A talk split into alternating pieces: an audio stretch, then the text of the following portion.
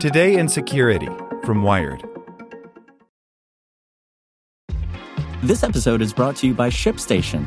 You know, some things take a lot of work, like sending little robots to far off distant planets. And just as that's challenging, so too is running a successful e commerce business, especially when there's so much to do. So I want to introduce you all to ShipStation. Now, I love using ShipStation because of its easy to use dashboard, which makes managing orders and printing labels a breeze and super smooth. Oh, and the customer service is just out of this world. It's exactly what you need to help grow your business. Sign up for your free 60-day trial at shipstation.com slash tech news. That's shipstation.com slash tech news. Want to learn how you can make smarter decisions with your money? Well, I've got the podcast for you.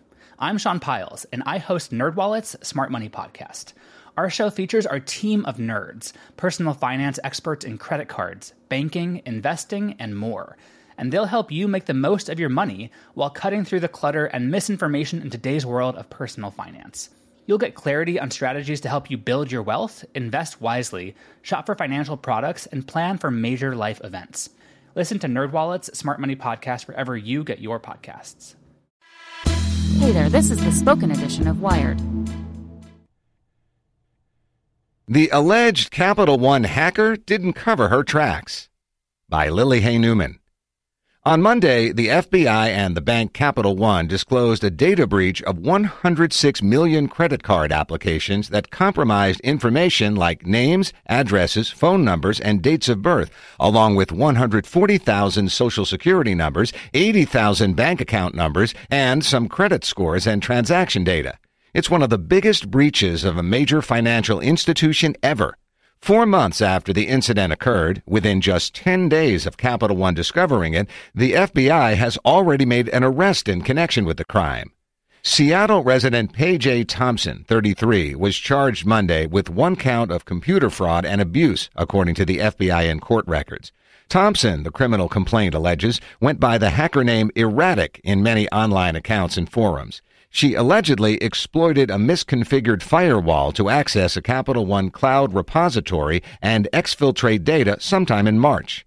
On April 21st, the FBI says, Thompson posted the data to her GitHub account, which included her full name and resume. It's unclear whether anyone downloaded the data after she allegedly posted it, but they very well may have, given that Thompson allegedly talked openly about stealing the data, even on Slack. At least one person appears to have stumbled across the trove. On July 17th, court documents say, an unidentified tipster informed Capital One of its existence by emailing the bank's responsible disclosure address with a brief warning about the data and a link to it on GitHub. Capital One quickly alerted law enforcement to the data theft, allowing the FBI to trace the intrusion, U.S. Attorney Brian Moran said in a statement. I commend our law enforcement partners who are doing all they can to determine the status of the data and secure it. Capital One said in a statement on Monday that the stolen data related to credit card applicants and current credit card customers. The breach also affects 6 million Canadians, including 1 million Canadian social insurance numbers, in addition to the more than 100 million U.S. consumers impacted. Capital One immediately fixed the configuration vulnerability that this individual exploited and promptly began working with federal law enforcement, the bank said. The FBI has arrested the person responsible and that person is in custody. Based on our analysis to date, we believe it's unlikely that the information was used for fraud or disseminated by this individual. However, we will continue to investigate. Capital One discovered the breach on July 19th. The FBI connected the incident to Thompson quickly, the criminal complaint says, because it was so easy to link the GitHub page where she posted the stolen data to her handle and real identity. From there, investigators searched Thompson's communications and worked backward to see if Capital One's system logs matched the timeline of Thompson's alleged online activity. Thompson allegedly used the anonymity network Tor and the VPN iPredator while breaching Capital One, exfiltrating data, and posting it to GitHub in April, and she seemed confident that they would protect her identity. But these tools are far from foolproof ways of covering your tracks, especially when you're also posting about your actions on accounts linked to your real identity. One screenshot of a Slack conversation from the criminal complaint shows an unnamed individual saying, sketchy shit, don't go to jail, please, after Thompson allegedly posted a link to the stolen data. A user named Erratic replied, I want to get it off my server. That's why I'm archiving all of it, lol. It's all encrypted. I just don't want it around, though. Another screenshot shows some of Thompson's alleged messages sent over Twitter direct messages. I've basically strapped myself with a bomb vest, fucking dropping Capital One's docs and admitting it. I want to distribute those buckets, I think, first. Their social security numbers with full name and date of birth. The criminal complaint says that the resume on Thompson's alleged GitHub account reported that she was a systems engineer from 2015 to 2016 at Amazon Web Services, which hosted the account she allegedly breached. Capital One says the misconfiguration lay in its own infrastructure rather than AWS's. Amazon confirmed to Wire that Thompson is a former employee. As in the physical world, it's fairly difficult to disconnect your online actions from your real identity.